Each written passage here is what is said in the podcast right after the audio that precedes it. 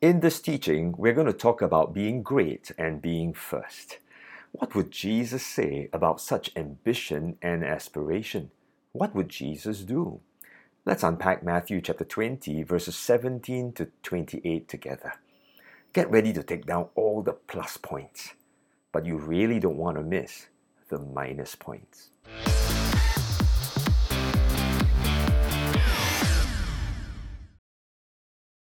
Hi, this is Hanson from Our Keeper's Awakening, a ministry that is dedicated to the awakening of the saints to know and fulfill our God given kingdom assignments. This is what Kingdom 101 is all about. We revisit kingdom fundamentals to know Jesus, our King, to embrace His kingdom that we may receive and move on kingdom assignments according to His kingdom ways. Will you join me? Let's have a word of prayer. Heavenly Father, speak to us once more. Lord Jesus, we want to hear your words because you are our King. And Holy Spirit, give us understanding.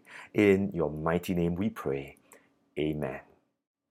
I'm going to show you and read you some word pairs. Now, which of the two words appeal to you? First, last.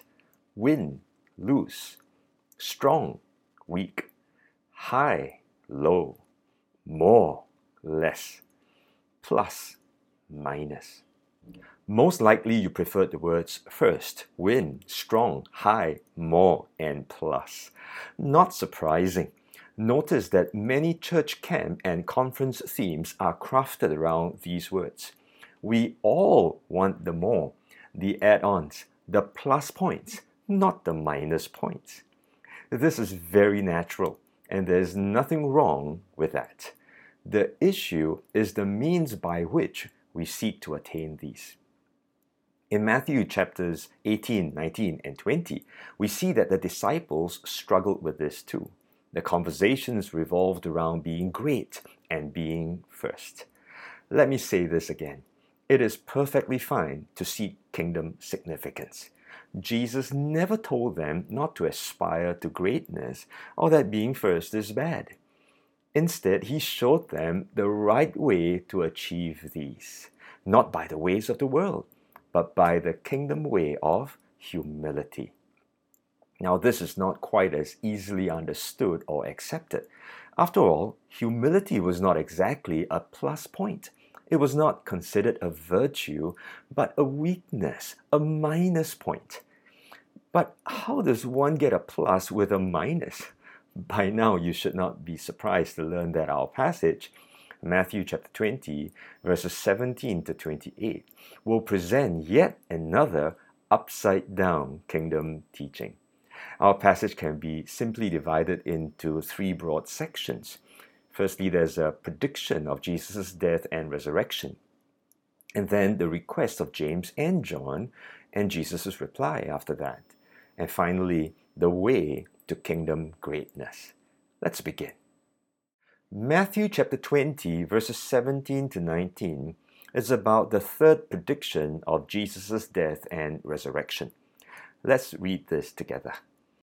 Now, Jesus, going up to Jerusalem, took the twelve disciples aside on the road and said to them, Behold, we are going to Jerusalem, and the Son of Man will be betrayed to the chief priests and to the scribes and they will condemn him to death, and deliver him to the Gentiles, to mock and to scourge and to crucify. And the third day he will rise again. Let's begin with some observations. This is the third prediction, which means there was a first and as well as a second. Now, let's notice that there's a progression. The first was made in Caesarea Philippi, and then the second, as they move around in Galilee, and finally, they are presently in Perea, moving towards Jerusalem. Can you see that there is a moving towards that time of confrontation and intensification, and things are going to get a lot more exciting as well as serious? The religious leaders would take Jesus to account, challenging him, and finally, this will lead to his betrayal into their hand. And Jesus says that the Son of Man will die and rise on the third day. Now, all three predictions generally they speak about the same thing, and the third prediction also, but with more details. We are now told that Jesus will be handed over to the Gentiles, and there will be a mocking as well as a scourging. Now, his death will be administered by the Romans, simply that the Jews couldn't put anyone to death. And how will he die? the execution will be by crucifixion, the worst way to die. This third prediction gives the details where the first and second uh, did not provide these. But what is interesting is for us to note the different responses after each prediction. At the first prediction, Peter listens to this with the disciples and he rebukes Jesus because he rejects the notion of his king and his master dying. Now, at the second prediction, no one dares to say anything, but the disciples were recorded to be very, very sorrowful, exceedingly sorrowful, very sad at the prospect of their master and their king being killed. And now we know that he will be crucified. But look at this third response. Uh, James and John suddenly now, in the next section that we will see, they request for top positions in the kingdom. Now, why the switch? Why this sudden change of theme and focus? Let's explore. Let's move on to the second section, and we'll begin by reading the first two verses 20 and 21. Then the mother of Zebedee's sons came to him with her sons, that's James and John, kneeling down and asking something from him. And he said to her, What do you wish? She said to him, Grant that these two sons of mine may sit, one at your right hand and the other on the left, in your kingdom. Can you get this? I mean, how insensitive, right, of James and John, mother also. Jesus just told them about his death, his betrayal, his scourging, his suffering, and you ask for top positions? Well, I think we can understand it a little bit better when we see that this third prediction came after Jesus' answer and reply to Peter's question. If you remember, Peter asked, What's in it for us, right? We who have given off and given up everything to follow you. Jesus said that in the regeneration, he will be on his throne, and those, the disciples who have followed him, will sit on 12 thrones. Wow. So, can you look at this? Whilst the others focused on Jesus' death, James and John zoomed in on Jesus' resurrection. Now, think the regeneration. They took it to mean that Jesus would be on his throne and they will be on theirs 12 thrones. But why be just satisfied with thrones? Why not just go for the highest honor, right? Thrones plus. But after all the teachings of Jesus, I guess it would be just a little bit too proud and presumptuous for them to ask. Must be humble. I know. Send mom. so typical, right? We don't want to settle our own stuff. We ask a mom to say a few nice words for us. Smart move. After all, Peter already got called Satan, and perhaps that's why the disciples all didn't want to say anything after the second prediction. But now, with the announcement that there will be glory and thrones in the regeneration, this is a good time. And so, Mom, can you please help us? Perhaps Jesus would be kinder and gentler with a mother's request. Now, in Matthew, it's recorded that Salome, that's the mother, uh, was the one who asked this. But Jesus knew it was James and John who put the mother up to the task. How do we understand this? You see, Mark in chapter 10 and verses 35 to 37 records that it was James and John. They were the ones who asked for this request and for these high positions. And in Matthew chapter 20, verse 22, Jesus then answered and said, You do not know what you ask. Are you able to drink the cup that I'm about to drink and be baptized with the baptism that I am baptized with? Now, in that one phrase, we see, You do not know what you ask. And if you get into the original text, you will find that this you is a second person. That means Jesus was not answering the mother, he was answering and directed at James and John. And these were plural pronouns. In other words, you all or you two. you do not know what you ask. And he goes on, Are you able to drink the cup that I am able to drink? Now, what is this cup?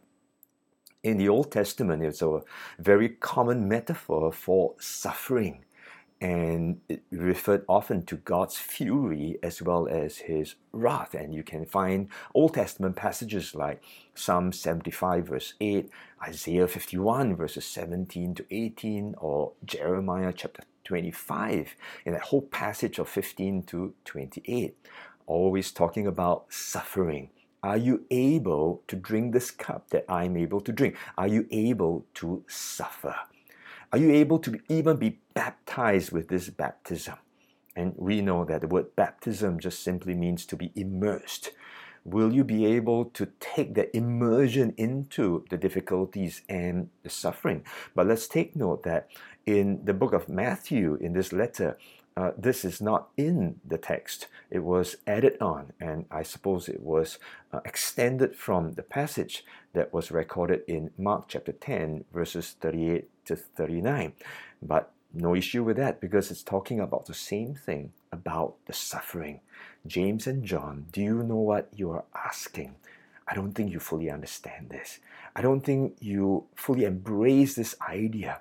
James and John, you know, when you ask for significance, you must be prepared for suffering.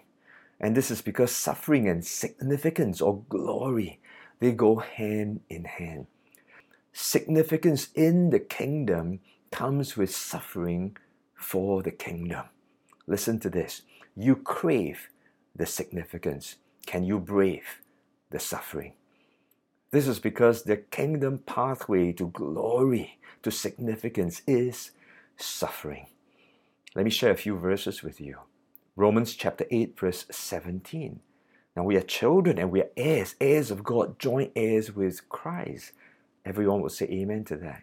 But go on. If indeed we suffer with him, that we may also be glorified together. 2 Timothy chapter 2, verse 12. If we endure, we shall also reign with him. What are we supposed to endure? Obviously, it always speaks about sufferings and challenges and the trials that will come our way for the sake of Jesus. 1 Peter chapter 4 verse 14. If you are reproached for the name of Christ, blessed are you, for the spirit of glory and of God rests upon you. Once again, we see if we are reproached, if we suffer for the sake of Jesus, there's a blessing that is upon it for the spirit of glory, kingdom significance will be resting upon us. Perhaps John and James did not fully understand or embrace this principle of the kingdom of suffering as well as significance. And almost quickly and immediately they replied, We are able. Wow, so noble. But I think they didn't understand what they were really saying. Now, what else did they not know, or what else did they presume? I believe they thought that the kingdom and the regeneration would happen immediately after Jesus is raised from the dead. Now we must give them credit, right? While the rest focused on Jesus' death, James and John didn't miss that last line that Jesus will be raised on the third day, the regeneration, the kingdom. In Luke chapter 19, verse 11, we're told that as they approached Jerusalem, the disciples thought that the kingdom would appear immediately. And so what's all this talk about suffering? I mean, the moment Jesus would be raised from the dead, they will be on their thrones and everything will be okay. Matthew chapter 20, verse 23, Jesus then explains this to them. You will indeed drink my cup and be baptized with the baptism that I'm baptized with. What else did they not know? Jesus said, You will drink from my cup. Now, let's not misunderstand this to think that we can drink anything that Jesus would have gone through. This is not his cross. But his cup would then be a suffering for the sake of Jesus and the things of his kingdom. James and John, you don't know what you're asking, but I'll tell this to you. Jesus said to them, You will indeed suffer for the sake of the kingdom. And this is true. James became the first apostle to be martyred. Later on, John himself was exiled to Patmos for preaching the gospel. Now, does that mean that he did not suffer anything? No. Before that, tradition records that he was thrown into a pot of boiling oil, but miraculously he survived. And so they suffered for the sake of the things of the kingdom. But they wouldn't have known all these things.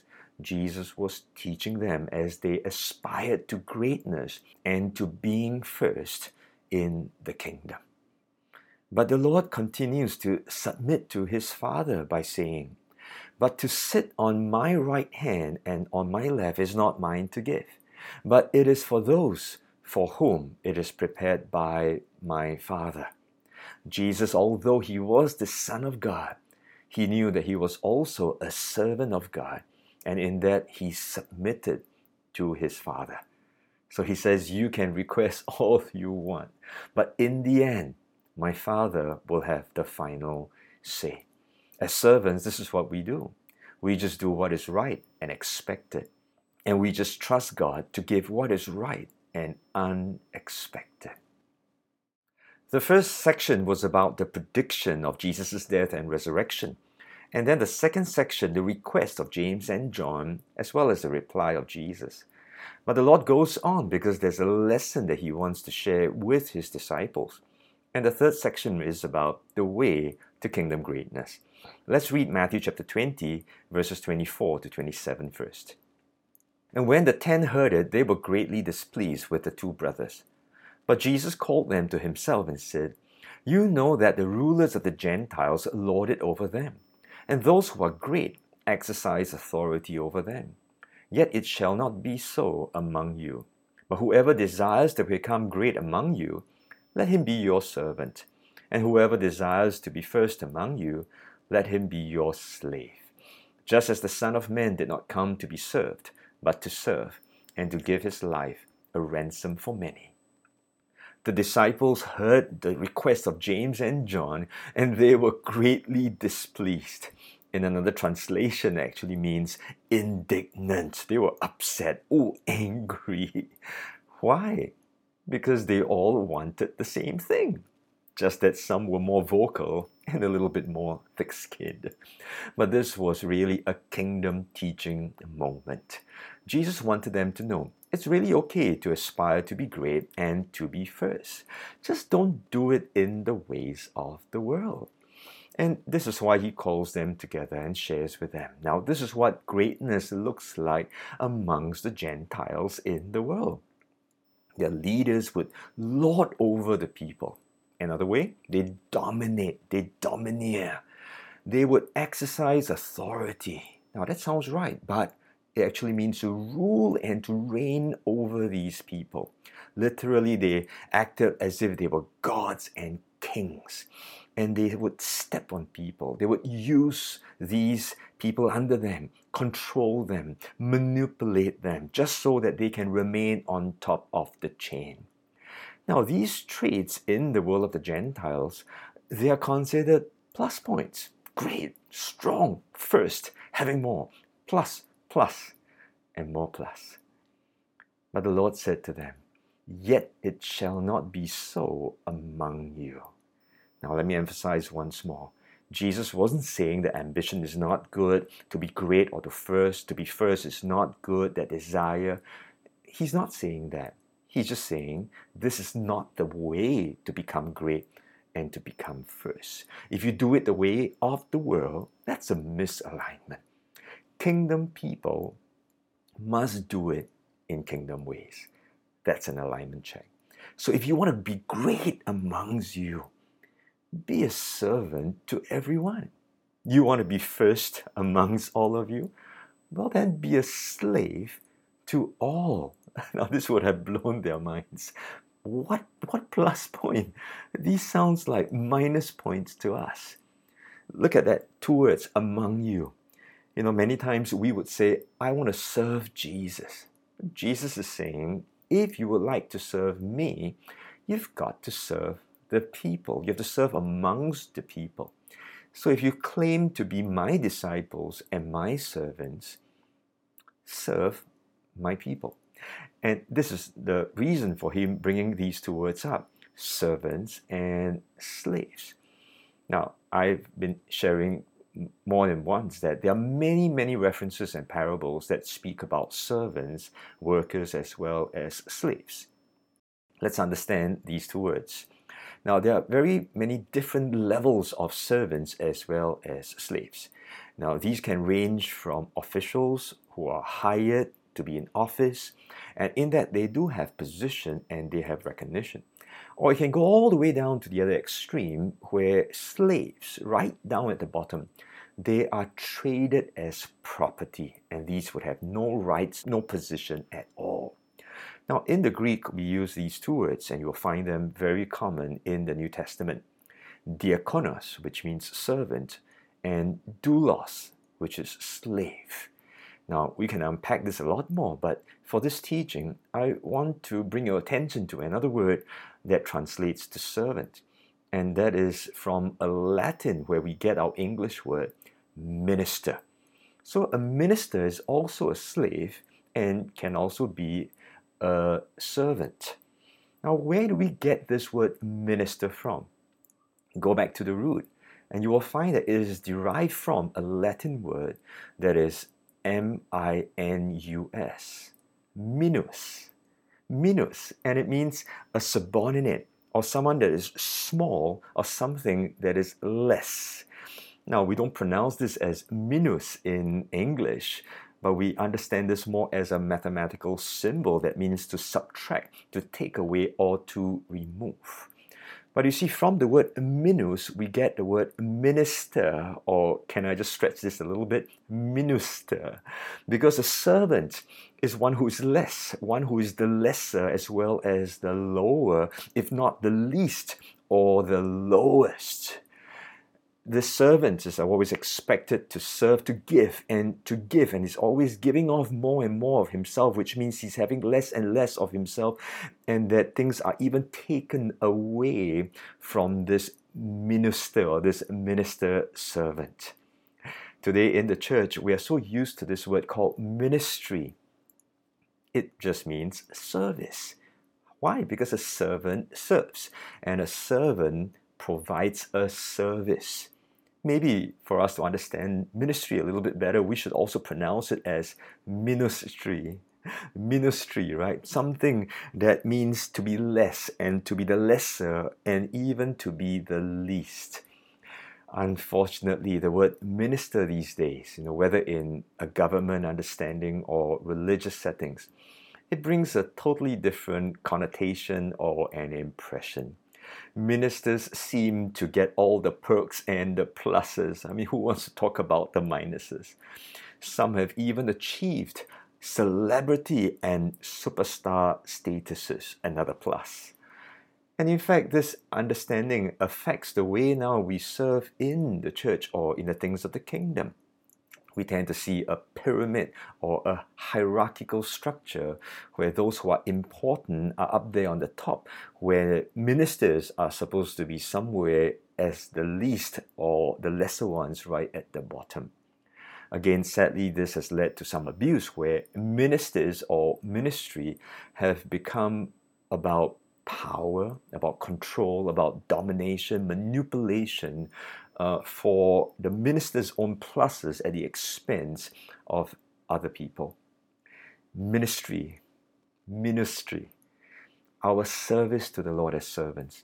As we serve one another as servants and slaves, this will always involve the giving away, even a taking away, a lessening of sorts, a ministry, a ministry, and these are all minus points. Now, Jesus doesn't just give a teaching and leave it just theoretical or uh, academic. He shows the way. Jesus, the King of the kingdom, sets the example. And so he concludes this whole passage in verse 28 just as. That's the example. Just as the Son of Man did not come to be served, but to serve, and to give his life a ransom for many. Can you see that this last verse points back and refers back to the very first section in verses 17, 18, and 19? This gives meaning to his prediction of his suffering as well as his death. Now, we can understand that the disciples at that moment may not have fully grasped the, the fullness of this meaning, right, until they would finally witness and experience this event. But let's unpack this a little bit. The Lord says, the Son of Man. Now, this is a messianic title. He's the King of Kings, the one that would come to deliver Israel, to save, to bring salvation. But the Son of Man comes as a servant a diakonos, a doulos, a minister of the Lord. And what does this servant do? He suffers. Now, does it bring you back to the suffering songs of the suffering servant in Isaiah, where he's betrayed, he's mocked, he's scourged, he is then crucified? The Son of Man, as a servant who suffers, becomes the sacrifice he gives up his life. That's a minus point, is it not, right? He gives it up as a sacrifice because there has to be a price that must be paid. And this sacrifice is not for himself, it's for many as a ransom. And see the word substitute there. He gives up his life as a ransom. Now, this ransom is a price that must be paid to buy a slave's freedom. This is an exchange, and he gives his life. He minuses his life so that the slave can have freedom plus or added to him. And this is given for many. And the word for can be translated instead of or in place of as a substitute. Look at it again. The Son of Man that comes as a servant who suffers as a sacrifice to be a substitute that he will bring salvation. As far as worldly thinking goes, oh man, this is mega messianic minus. but in kingdom terms, the minuses all become pluses. And through these minus points come the plus of salvation. But our Lord, the Son of Man, the Messiah, demonstrates so clearly that his service comes with suffering that brings significance. And here's the big idea when we speak about minus points and plus points. What we give up adds up. What you and I give up for the sake of the kingdom adds up in the kingdom. What we give up adds up our minus points will become plus points. Our minus points will become plus points. I know sometimes it's a bit hard to understand these upside down things, is it not? So allow me to serve you with some minus points and some plus points for better understanding. Let's begin with Jesus once more. See, Jesus' minus becomes our plus. We've already seen that Jesus died so that we may live.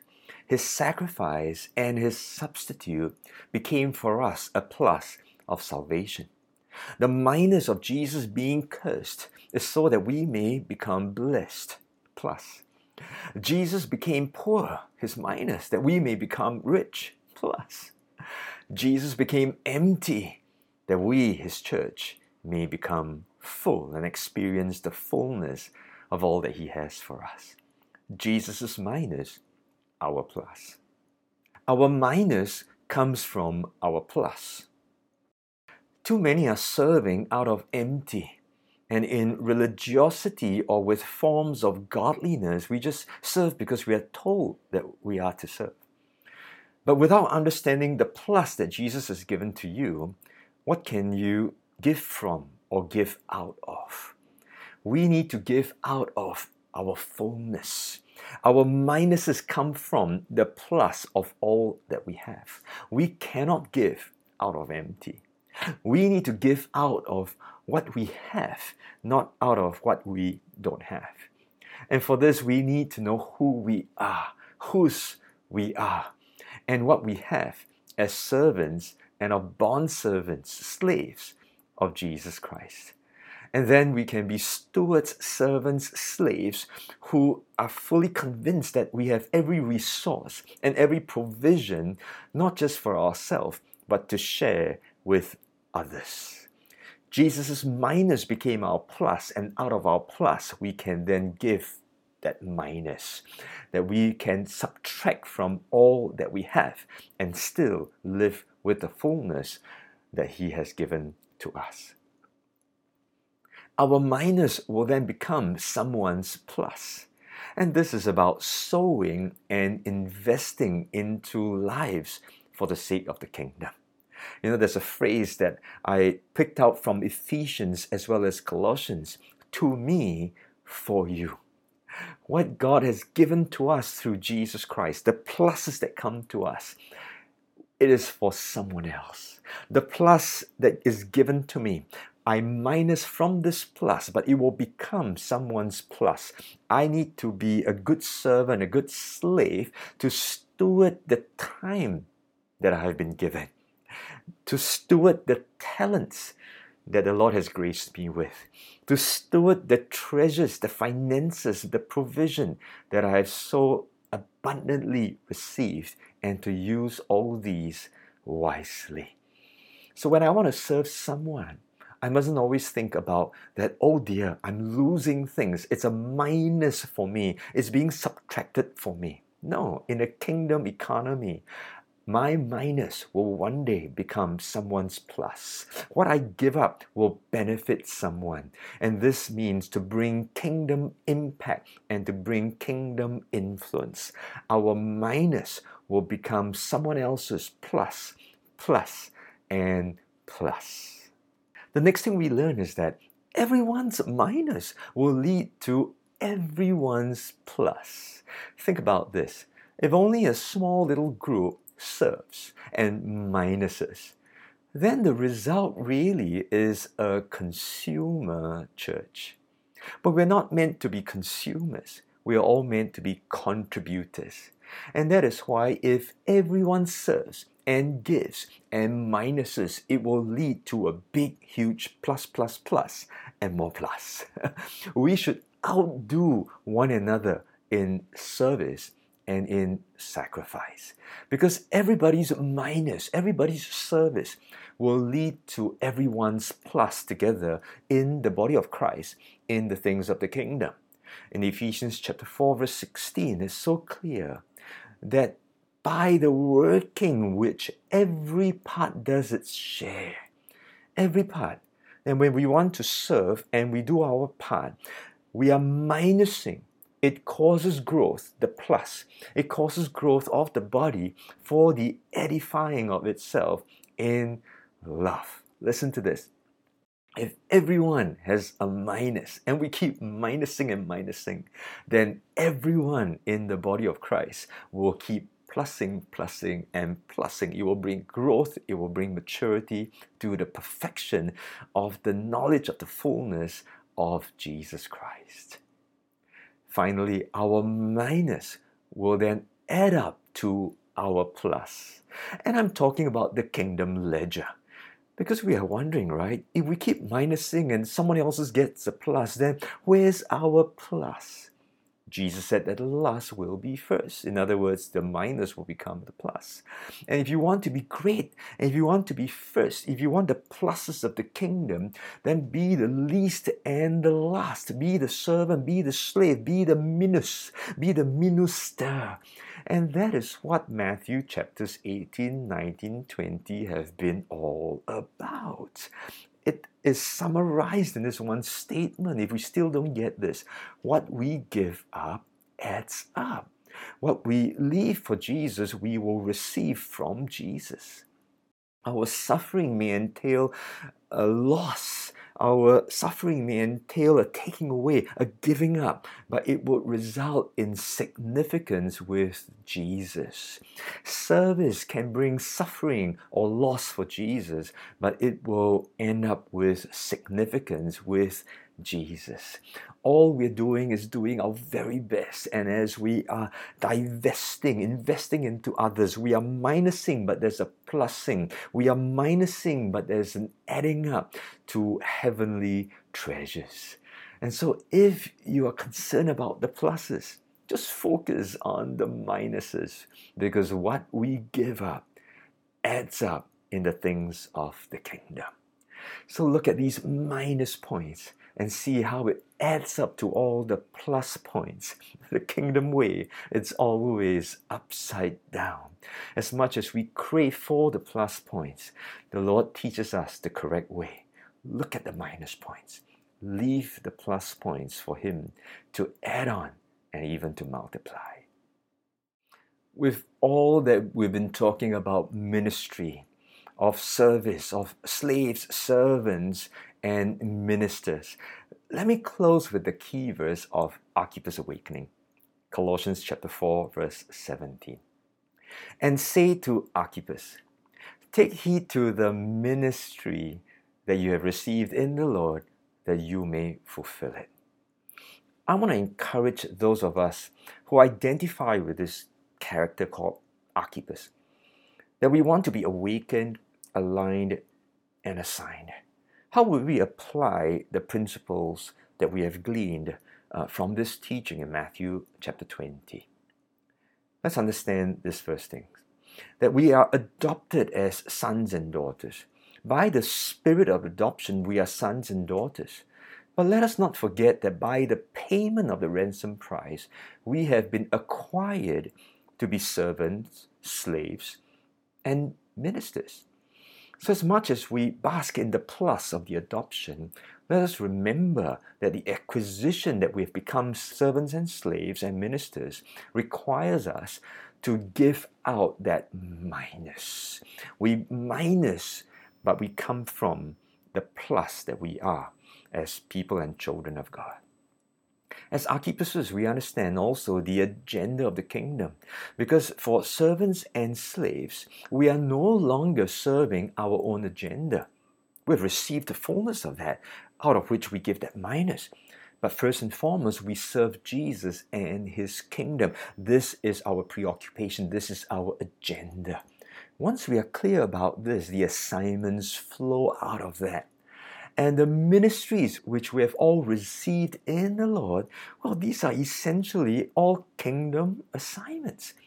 And when we say we serve Jesus and his kingdom, we are here to serve one another and to serve others with love through faith. And that's why the Lord says through Paul, take heed to this ministry, this ministry, this servanthood thing that we are supposed to embrace. That's what kingdom assignments are.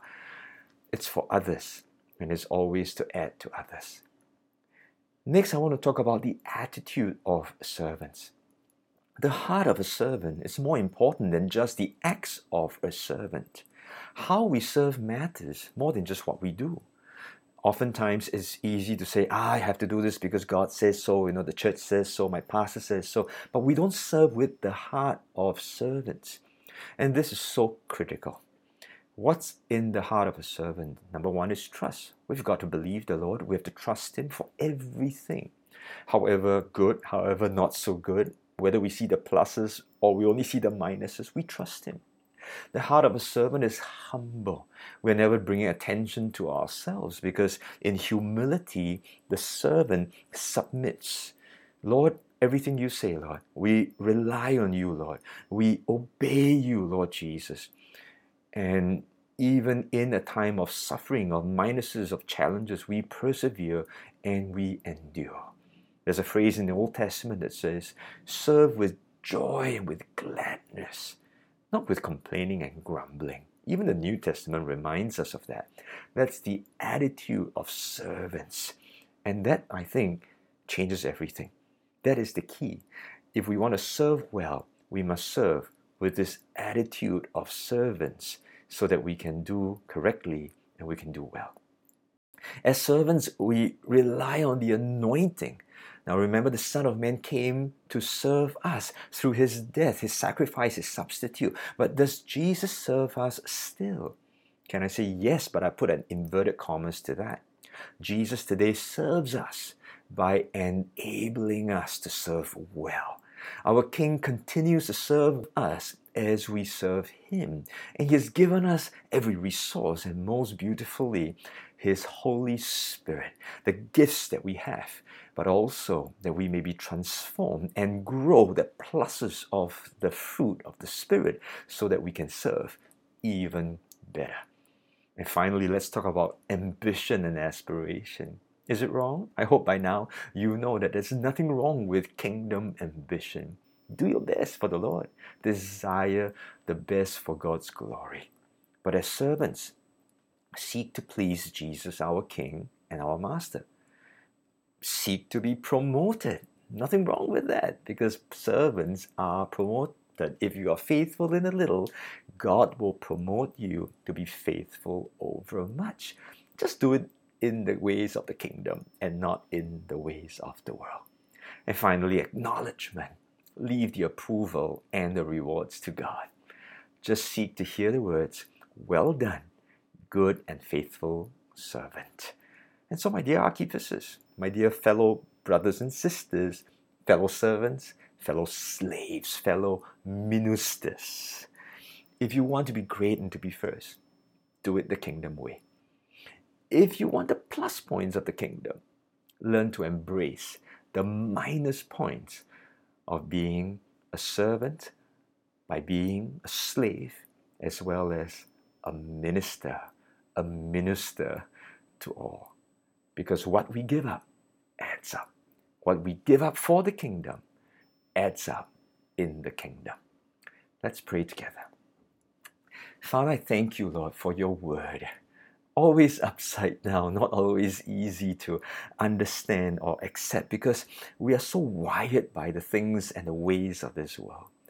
But Lord, teach us, Lord, to give up the ways of the world because we want to be added up, the pluses, you know, the things of the kingdom by being a minus, a minus, a servant, a slave, because we know what we give up adds up to the things and in the things of the kingdom. Enable us, O Lord, because you showed the way. We want to learn from you. As you gave, we want to give. As you serve, help us to serve too. In Jesus' name we pray. Amen. Thanks for joining me for another Kingdom 101 teaching. For past teachings, visit our website kingdom101.archippusawakening.org. Until the next time, this is Henson signing off. Stay awakened aligned, and assigned. God bless you.